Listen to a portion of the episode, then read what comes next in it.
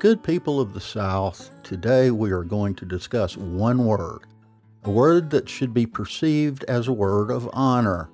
But instead, over the decades, it became a word used to make fun of people from the South. The word is spelled V I C T U A L S. According to Merriam Webster's Unabridged English Dictionary, the word came into our common speech over 500 years ago, and its meaning is, and I quote, supplies of food. Now, those eight letters, read literally, suggest the word would be pronounced victuals, but it is not. So let's all say it correctly, shall we? Victuals. And you might be familiar with the word, particularly if you watched reruns of the 1960 sitcom The Beverly Hillbillies. To sum up that show quickly, it portrays a family of Southerners, the Clampetts, who strike oil on their land, get rich, and move into a mansion in Beverly Hills, California.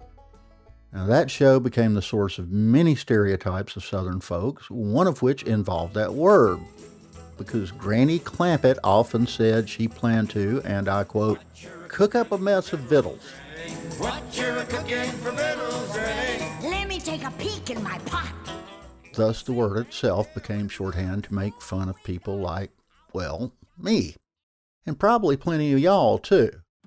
But the redemption of that word is important because the word speaks more broadly to how resourceful Appalachian people of all colors fed themselves and survived for centuries.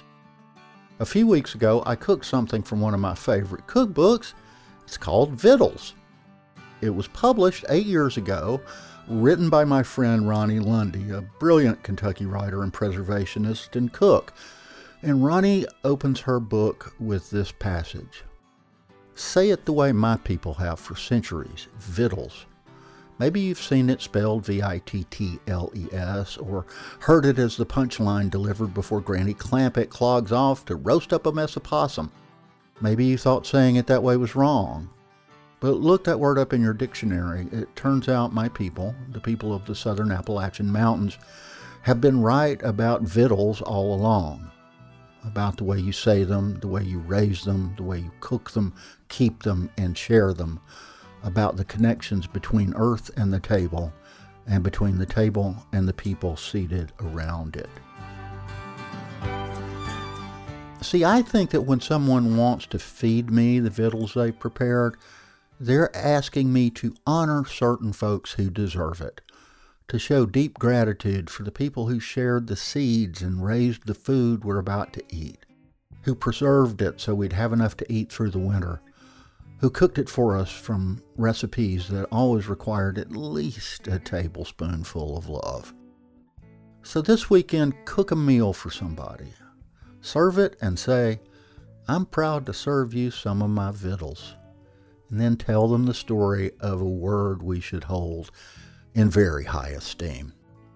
Come visit us at salvationsouth.com.